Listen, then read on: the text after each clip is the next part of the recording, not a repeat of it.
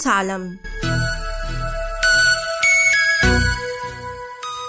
معي أنا سليمة لوبال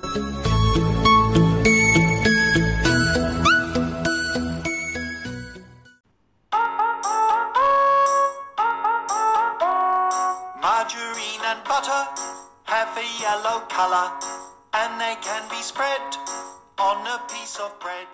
بعضنا يحب دهن الزبدة على التوست والبعض الآخر يفضل المارغرين.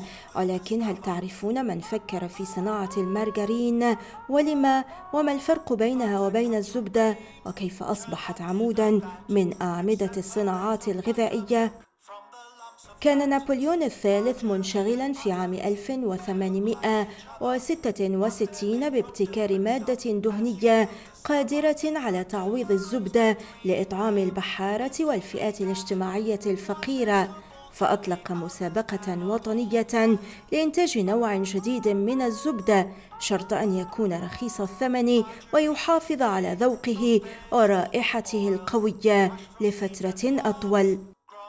فاز الكيميائي هيبوليت ميج مورييس بالمسابقة بعد أن صنع مادة من خليط دهون البقر والحليب والماء أطلق عليه اسم مارغرين وتعني باليونانية اللؤلؤة البيضاء.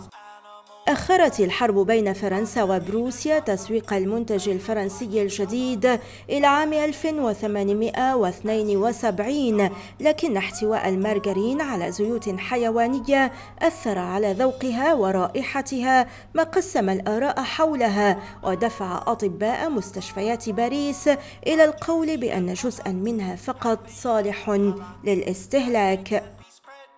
في تلك الأثناء اهتم الهولندي سيمون فاندنبرغ بالاستثمار في المارغرين بينما تراجع الحديث عنها في فرنسا فصنع منتجا لاقى شهرة واسعة خاصة في إنجلترا. وتزامن ذلك مع نجاح هولندي آخر.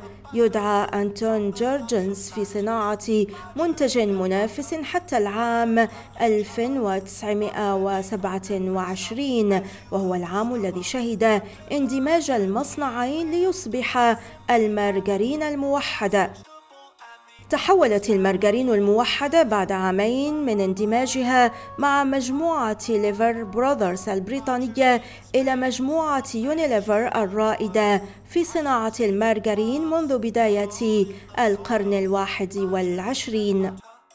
لكن في خضم هذه التحولات تغيرت تركيبة المادة الدهنية للمارغرين وأصبحت تصنع من زيوت نباتية بنسبة 100% يعيب البعض على المارغرين أنها تحتوي على مواد متحولة لكن الأطباء لا ينصحون بالإكثار منها ومن الزبدة بسبب دهونهما العالية وارتفاع عدد سعراتهما الحرارية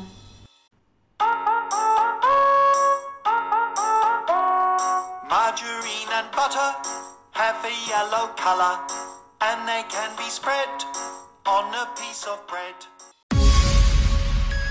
والآن إلى اللقاء مع حلقة جديدة من بودكاست هل تعلم؟